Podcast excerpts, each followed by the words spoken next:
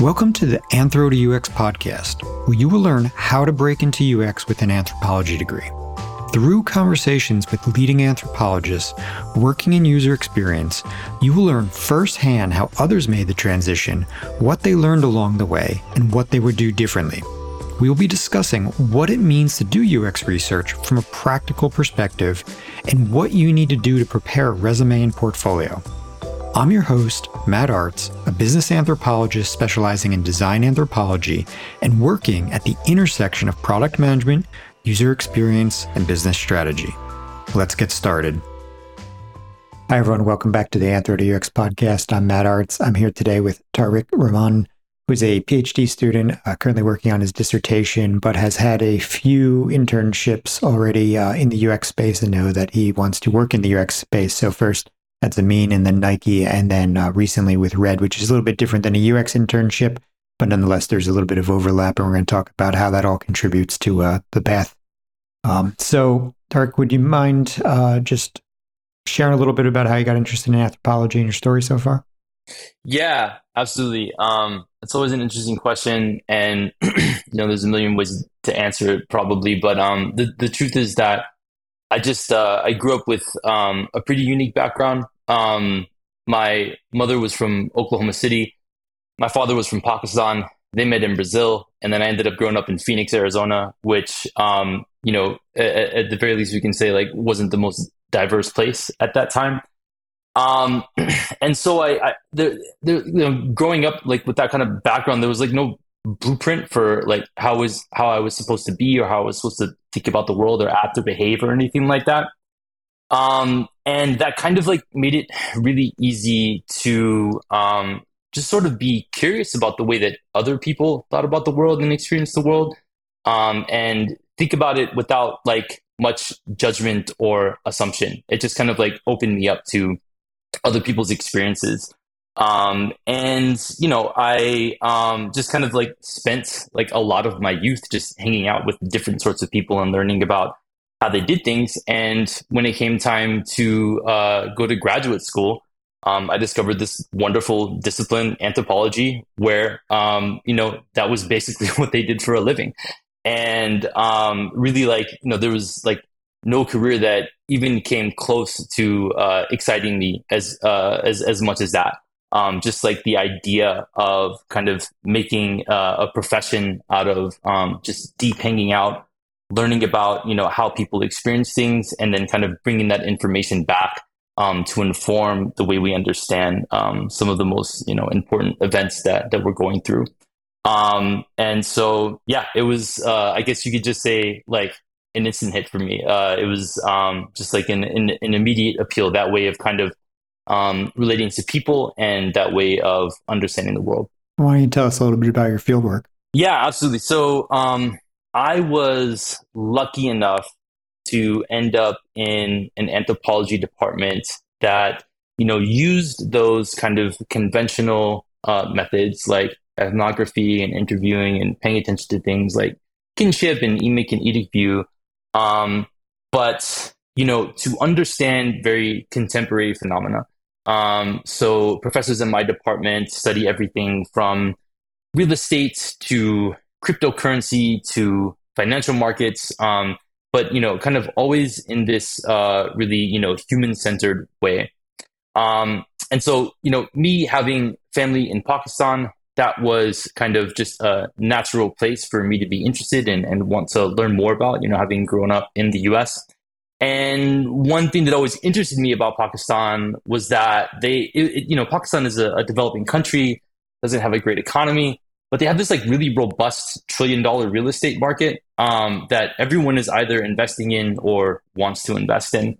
Um, and uh, you know, beyond that, the the real estate market, you know, really functions more like a, a stock market. You know, um, so in the US, typically you'll um, you know invest in some real estate, maybe sell it like a couple years later or something like that. But in Pakistan, you know they've found a way to make it so that you can buy and sell, you know, within a month, within a week, sometimes even the same day. So people are really just kind of like flipping these properties like you would um, a stock. and so, you know, when it came to uh, my dissertation research, you know, being at a place like UCI where, um, you know, people were kind of like already thinking about uh, this sort of stuff, um, that really just ended up being the perfect project for me. And, you know, the trick was to kind of um, try to figure out like how I could get at that anthropologically. Um, and fortunately, you know, in my first few years of coursework, I got the chance to take courses like Spirits of Capitalism, which is all about you know the way that markets work in other parts of the world. Um, and I also got the chance to you know do a really great uh, year long seminar on methods, which is another great thing that, that UCI Anthro does. Um, so really, you know, digging into the nitty gritty of research design and um, all the different ways you could study something as you know big and amorphous as uh, a global market. Um, and you know, really, what I what I landed on um, in that research was uh, you know the importance of land, like in a context like this, right? So stocks, Pakistan does have a stock market. Uh, it's just um, not very profitable, and not many people invest in it. And the reason is that uh, for that is that Pakistan is a Muslim country, and many people view stocks as haram or, or forbidden. The value isn't real, right? Something like land, that's not the case. It's tangible. You can see it. You can understand why the value goes up or down, ideally, and that's why you know everybody is uh, investing in real estate there and and treating it like a stock. And so the dissertation ended up being you know this really fun exploration of the different ways that people valued land and then how that shaped something like um, speculative financial activity. Um, and of course, you know this was also a really great way to get acquainted with business um, and with industry. Um, and you know, I think like a, a, a perfect way to kind of like prep myself for a transition to industry research. And so, why don't you tell us about that first internship? Yeah, absolutely. So, um, it was interesting. Uh, I for my dissertation research, I mean, I ended up doing about two years of fieldwork in Pakistan. Um, but prior to that, um, I did preliminary fieldwork uh, for uh, two summers, and um, my goal there was really to try to just meet people in the real estate sector um, and I ended up kind of placing myself at this company called Zameen.com, uh, which was a startup, and they were Pakistan's first property portal. So, like, basically a place where you can, you know, buy and sell real estate online. Um, and I, you know, I basically just kind of placed myself there and used it as a way to meet developers and brokers and investors and kind of just get the lay of the land. Um, but while I was there, I you know encountered an opportunity to also contribute to what they were doing. So Zameen is you know a really big company. When it first got on the scene in Pakistan, it exploded. Um, but then it, its growth started to stagnate uh, around 2020, and there was this question of kind of like, okay, you know, we've, we've we've come this far. We have our people who are kind of you know already interested in the digital space when it comes to real estate, but you know, how can we continue going? What's going on? Why are uh, you know people um, not adopting this platform at the same rate that they were before? And um, so I got the chance to do some, you know, really interesting foundational research uh, with real estate investors in Pakistan, and um, I got to learn about basically um, the existing uh, mistrust for digital platforms and reliance on more like handshake deals and personal connections and things of that nature when it came to investing in real estate. Um, and so I spent time, you know, in the offices of brokers, kind of watching how they dealt with clients. And then, um, you know, another really important uh, site for investment in Pakistan's real estate market is WhatsApp, because a lot of the investment activity actually comes from diasporic Pakistanis living in, you know, North North America and Europe and the Middle East and, and, and other parts of the world. And so I got a chance to do some digital ethnography there and kind of figure out, okay, like even these people who are living overseas are still preferring to go through their local brokers that they know back home rather than you know this property portal which you know ideally would be uh, like a much easier way to do things um, and so i was really just able to kind of delve into like uh, what it was exactly that people m- mistrusted about um, digital infrastructure and digital information and things being presented in that way, and how Zameen um, could potentially establish greater trust for um, a property portal uh, in the context of um, you know the real estate investors you know in Pakistan and then Pakistanis around the world,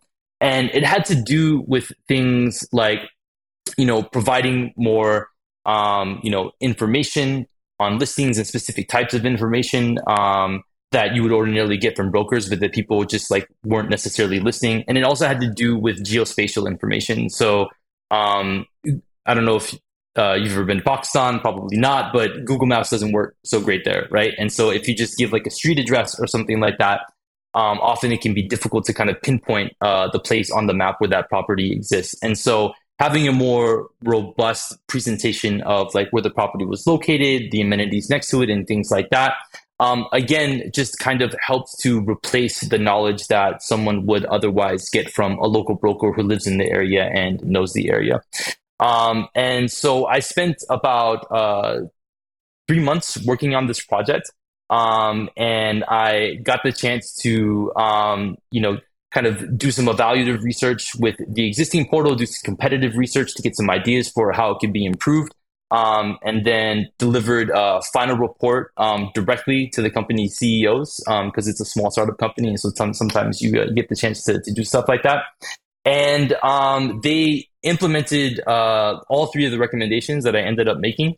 And um, actually, over the course of six months, they ended up experiencing a 10% increase in, in monthly active users on, on the platform. So it was a really great way to kind of um, you know get some experience in the industry research space and then also you know like i think something that we miss out on uh, as phd students is that you know when we're doing field work overseas um, you know uh, uh, uh there's a lot of companies like this that we have a chance to not just you know work with uh, you know uh, during our field work, but also like potentially make a big impact because these are like emerging markets. They're places where um, a lot of new ideas are being tried out. And um, if you bring that, you know, ethnographic research expertise, um, you can actually have an opportunity to make a significant impact on that company, that market, um, and you know that technology. So I really just kind of lucked out because I mainly did it as a way to just kind of like repay them for letting me hang out and you know kind of entice them to uh, continue letting me hang out. But um, yeah, it, I, I, would say that it also kind of birthed an interest in me for that kind of research and. Um, you know, uh was also some just really helpful foundational experience for um, you know, you know, to build on as I started applying for, for UX internships in, uh, back in the US. You know, there's a few things in there that I think are, are relevant to listeners. You know, so one is, I suppose, based on what you said earlier, the program was relatively open to to the type of field work you were doing, but that that still may not imply that they're open to like there being a maybe a, a UX component or even digital ethnography component. So I'd love to hear a little bit about that and like, did you have to sell that? But also then there's the aspect of of incorporating you know a very sort of applied practical in this case ux component to the PhD work so that the dissertation becomes more than just the document, but it also becomes a, a sort of portfolio piece in, in a more traditional UX sense. So let's just go back to the first. Um, when you were, you know, doing some of this work, did what did your program think of it? Um, were they open to the methods, you know, digital methods, and and to sort of spending time hanging out doing UX work? Yeah, absolutely. I mean, um, you know, I think uh, one of the professors who's particularly well known in Boellstorff, who did an entire project on um, uh, Second Life, I think it's called, uh, and um, you know that was all digital ethnography in um, this uh, space where he was trying to kind of figure out um, what are uh, the differences in how you know people interact in digital space, and then also you know trying to you know really overcome like this binary that we have between like the real and the digital and think about um, how uh, they they intersect and um, how they're you know informed by the other. So you know and and you know there's, there's you know a number of other projects in my department like that. And so that's just all to say that you know i don't think that my department kind of views digital ethnography as any less legitimate than in-person ethnography. Um, and in fact, in a project like mine, where you know you're literally uh, you know studying investment activity from 50 different countries. I mean, it's not possible to do that in person, right? Unless you want to spend like 50 years working on a dissertation. Um, and so, you know, really like uh, you know the, the, WhatsApp groups where people were getting together to talk about the market were the only way to study that. Um, and so, yeah, I, I, I, definitely lucked out that I was in a department that welcomed that. Um, I've heard horror stories about you know kind of more traditional folks kind of not you know considering that as like a legitimate research method, but um, my department was open to it, and you know I got a few grants as well, and they were open to it too. So maybe things are changing in anthropology these days. Um, and with respect to the the UX side of things, I mean, honestly, it was like a side project that I kind of just ran by my advisor, like, "Hey, is this okay to do?" Um, and she was totally cool with. But you know, my department, like most other anthropology departments, is made up of people who got their PhDs in anthropology, and for the most part don't have much industry research experience. And so my engagement with my advisor and committee members around this kind of stopped there. I mean, they were fine with it, but um, they didn't have any practical advice on like how to do a UX research project or anything like that. And so from there, it was kind of a matter of making use of you know all of the resources online. And as you know, um, there's a bunch of great primers out there, you know, methods handbooks um, and things like that to kind of like really figure out like, um, you know, what is the best way to kind of understand, you know, how people are experiencing this platform and how it can be improved. Um, I think the challenge for me was um, more that, you know, in a place like Pakistan, UX research is pretty novel. There's, you know, not much value for qualitative research in general in settings like that. And so, kind of um, making the case for um, not just like the importance of doing the project, but also kind of making my findings as impactful as possible. Um, you know that that that was uh, I, I, would say like you know one one of, one of the biggest challenges to overcome. Um, and so really just like when I delivered that final presentation, um, you know, front loading the ethnography, diving into, um, you know, some of the people, uh, people's experiences um, that I learned about, um, really highlighting the, you know, frustrations and mistrust that people were experiencing with using the platform. And then, you know, bringing in um, some of my competitive research around um, not so much companies in Pakistan, but companies elsewhere that this company was trying to compete with um, you know, really help just kind of, you know, make the case for like selling those findings. Now, to propose that, it implied that you already knew what UX was. So did that come up in the program or you just, you know, on LinkedIn and everywhere else, you just had come across it and were aware of, you know, that UX was even an opportunity? Yeah. So, I mean, it's interesting. I actually um, probably like first heard the term UX uh, around the beginning of my PhD program, like in 2016 or something like that. And I think that I disregarded it. I think someone told me, like, yeah, anthropologists are doing research on apps and websites, and um, you know that's like a potential career path to take. But I was kind of like all in on the academic route, and um, I like pretty much ignored it. Uh, uh, for the next few years. Um, and it wasn't until you know I came across um, this opportunity in my dissertation research that I revisited that. And but you know, for me, really, it was you know a, a very bottom up process of kind of you know it was heavily shaped by kind of the needs at the time right so i didn't like try to learn everything that i could about ux I didn't like try to master, you know, card sorting or um, you know, like diary studies or anything that I didn't need to know. It was very much like, okay, this is a practice that I know exists. It's something that could be useful uh, to this company. Um, and so I'm going to take a very pragmatic approach. I have the ethnographic background, and I'm going to just figure out which methods will be useful here for kind of doing the research that I want to do and telling the story that I want to tell. So it was like very much like a bottom up um, experimental introduction to UX research. Um, and it really wasn't until I did the internship at Nike that I got the kind of more well-rounded, you know, robust understanding of the practice. And so, you tell us a little bit about that, as well as how your current experience at ReD as a strategy consultant is uh, potentially, you know, enlarging your vision of what it might mean to practice in industry, and and how you really then apply plan to kind of combine those learnings in your future UX career. Yeah, that that's a great question. So, um, you know, the the Nike internship was just really a dream opportunity. Um, I got the chance to run an end to end project. Um, and I had a really interesting project as well. Um, you know, I probably shouldn't give like too many details about it because all this stuff is proprietary, but um, I got the chance to do a project that combined um, foundational and evaluative research. Um, they had a question like basically around like why people weren't doing a certain thing on the app.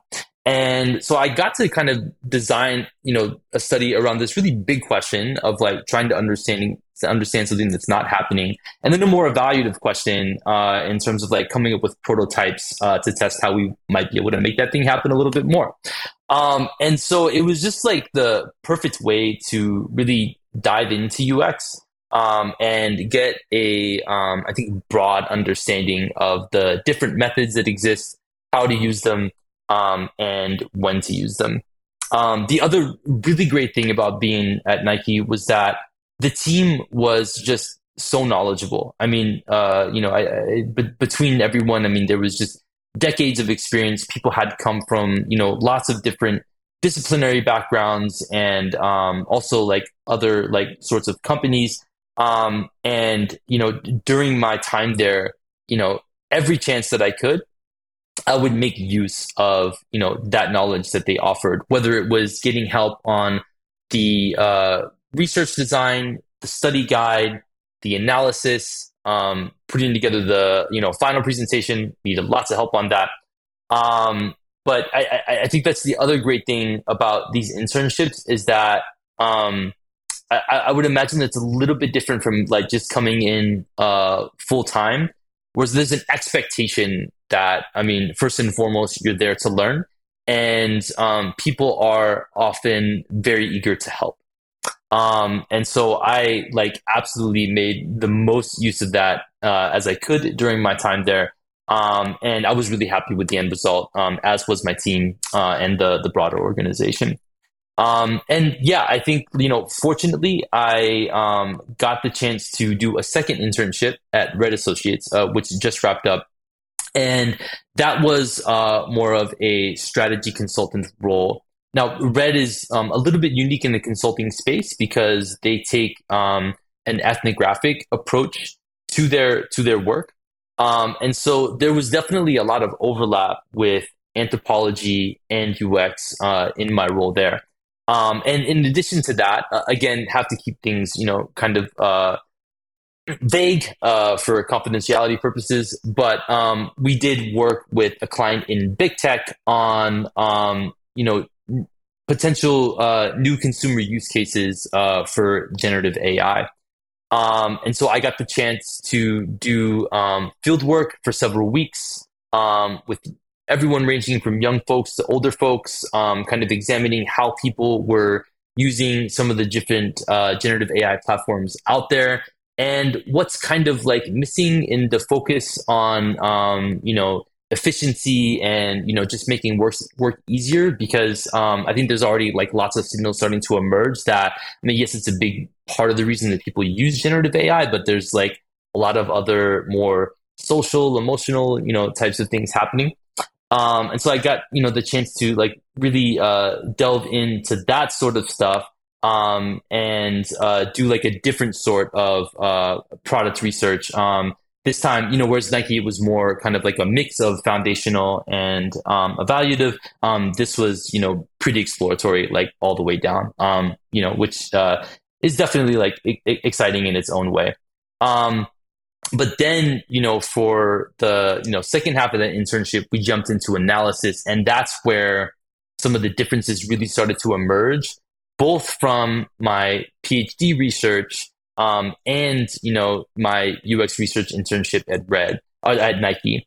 Um, you know the, the, the major difference here. I guess there's two major differences here. Um, one big difference is that you know in UX, I mean you're on a team, but you uh, tend to own your projects um, end to end, right?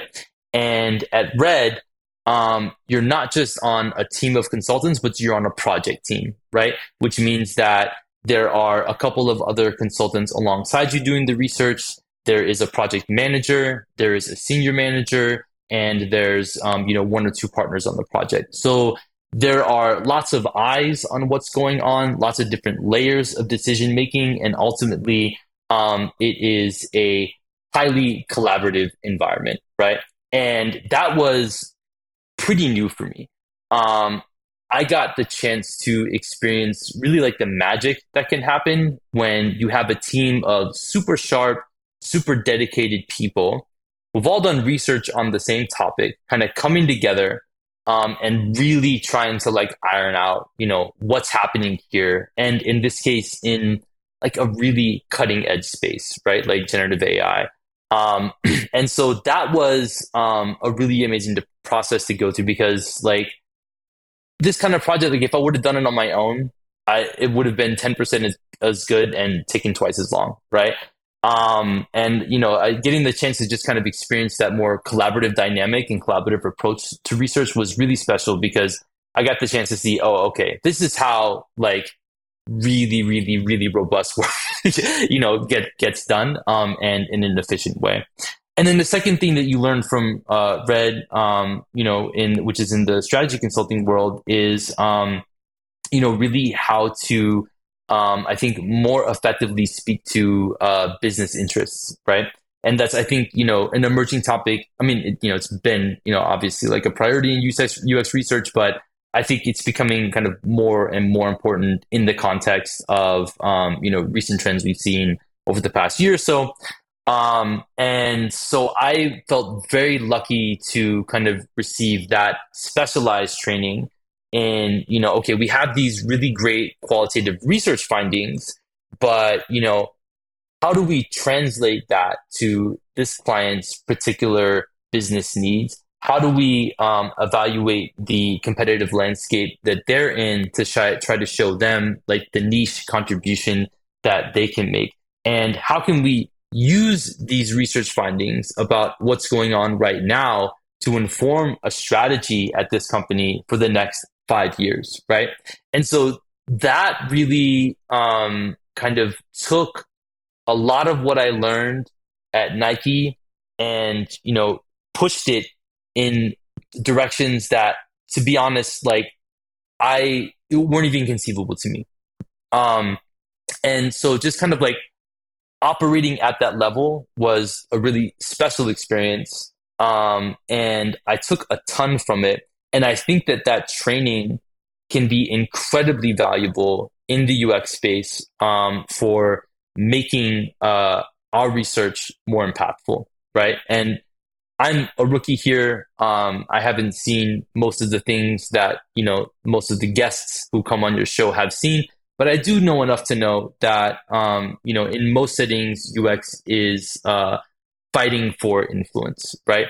And so I'm really excited about the possibility of bringing that training to an environment like that, um, and really trying to push on how much influence uh, UX researchers can have um, in the organizations because I think there's a lot of tools available um, that we can learn from some of these different domains to, to make our work more impactful. Yeah, that's great. And I think, you know, you absolutely communicate um, the impact that internships or applied projects can have on not only shaping your career, but even just the way you, you think about research uh, coming out of a program, right? And so, considering it's been so impactful for you, I'd like to ask maybe just one last question here related to these internships, and that is uh, you know, how might you suggest other maybe students think about getting, you know, an internship and how they should just think about the potential value they're going to get back from that, especially considering that many, you know, are still sometimes cautious about getting one in industry? I think that probably the biggest barrier that I had to overcome when it came to, um, you know, really just kind of uh, dipping my toes into UX research, even was this idea that academia and industry are two different worlds. You know, I remember going to this conference, um, I don't know, a couple of years ago, and you know, someone was talking about how they had an interest in industry research, but um, they really weren't doing anything about it right now because it was just you know too different. It felt like too much of a leap, and honestly, it's something that people in UX tend to like reproduce as well, kind of by saying, you know, how relieved they are to not be in academia anymore and these things. And there's definitely differences, but I would argue that they're more similar than different. you know what I mean? At the end of the day, I feel like I'm exercising a lot of the same muscles.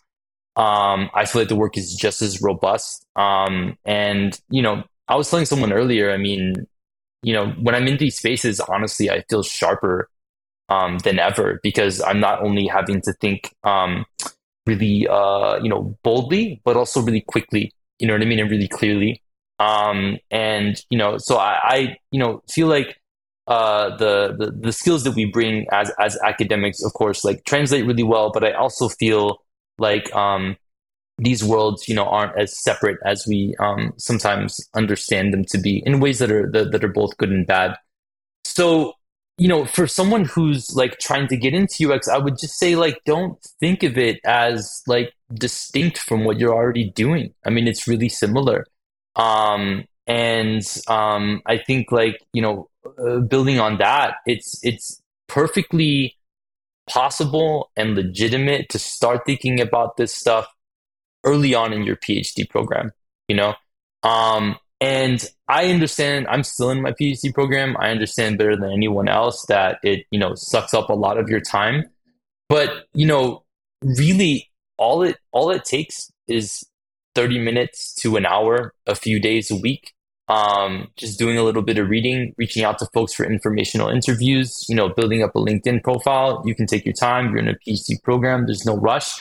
Um, but I would just say that, you know, like uh, there's no um, kind of conflict with kind of getting started with this stuff early on. Um, it doesn't, you know, prevent you from thinking about your uh, research, um, like you know, uh, you know, uh, more clearly. Uh, and in fact, the skills that you learn from it can, you know, potentially even um, help make your approach more robust. Um, and so, you know, I, I, I, I think like it, there's one thing I regret is just like, you know, not getting started earlier. Um, and so just carving out a little bit of time, you know, every day to um, look into this stuff and, and get acquainted and get familiar with this space um, is, you know, I, I think like uh, one uh, really helpful way to get started. Um, and then, you know, when when it comes to, um, uh, you know, kind of getting internships, um, you know, that sort of preparation early on in the program uh, will be invaluable. Um, because when you reach the point of wanting to apply for those internships, you know, hopefully um, you've kind of acquainted yourself with the language of the industry. You've made some connections, um, and you know, if you get the chance to interview for one of these positions, um, you can speak to the particular um, kind of uh, signals that you know people are going to be looking for from uh, an applicant, right? Um, and so, kind of all of that, just sort of like background research that you've done, you know, over you know the past few years, uh, like while you're in your PhD program, it'll kind of come to fruition um, in these conversations with people where you're not going to sound like a complete novice, right? You're gonna, you know, demonstrate that you have an interest in this world, um, you have a commitment to this world, and that you know you you uh, belong in this space. Um, so yeah, I think that would be like one practical tip that I can give, which is um, to get started earlier rather than later. Um, there's lots more that I can say, but I'll, I'll cut myself off there. No, that's great. And so, uh, you know, do you have anything coming up that you want to make everybody aware of, and where should people find you if they're interested in getting in touch? Yeah, absolutely. I mean, definitely uh, find me on LinkedIn. Um, I think my name will probably be in the episode title and uh, the show notes. Um, and you know, if anybody's interested in my dissertation research, um, I published an article uh, last year in economic anthropology called "Landscapes of Rizq." Um, rizq being uh, an Islamic concept that um, when you give to charity, you uh, get back rewards, and so I kind of use that as a way to think about risk taking in Pakistan's real estate market. Um, and there's a little bit in there about the the WhatsApp investors that I that I talked to. Um, and yeah, other than that, um, you know, I always love to connect with people on LinkedIn. So if um, folks have questions about this process of kind of entering uh, UX as a PhD student and applying for internships, um, I'm always happy to kind of share more about my experiences and um, kind of how I prep myself uh, for those roles and you know how to get the most out of out of those like awesome us internship uh, opportunities that are out there. Well, thank you for taking the time and uh, awesome. Yeah, thanks so much for having me, Matt. And um, you know, also just like I got to give you a shout out as well for all the incredible work that you do. I have to say, I mean, one thing that I didn't get a chance to mention was that I mean, this podcast was actually where I got my start when it came to kind of, you know, prepping for these UX internship interviews. You have such a rich archive of episodes on here. Um, and it was like really just like the perfect way for me to kind of start getting acquainted with the language and the norms and the values of this field. Um, and in many ways, it was kind of the foundation for a lot of the stuff that, that came later. So thanks for this awesome work that you do. It's a, um, you know, I think hugely beneficial resource um, to all the folks out there that are you know trying to make the transition to to industry research and UX specifically. Well, thanks for that as well. I appreciate the feedback. Glad to hear it was helpful for you, and uh, thanks again for coming on. Course. Have a good one. Thank you all for listening to the Anthro to UX podcast. To learn everything you need to break into UX, visit anthro2ux.com. There you will find all the podcast episodes and career coaching resources. Please like, share, and subscribe. See you next time.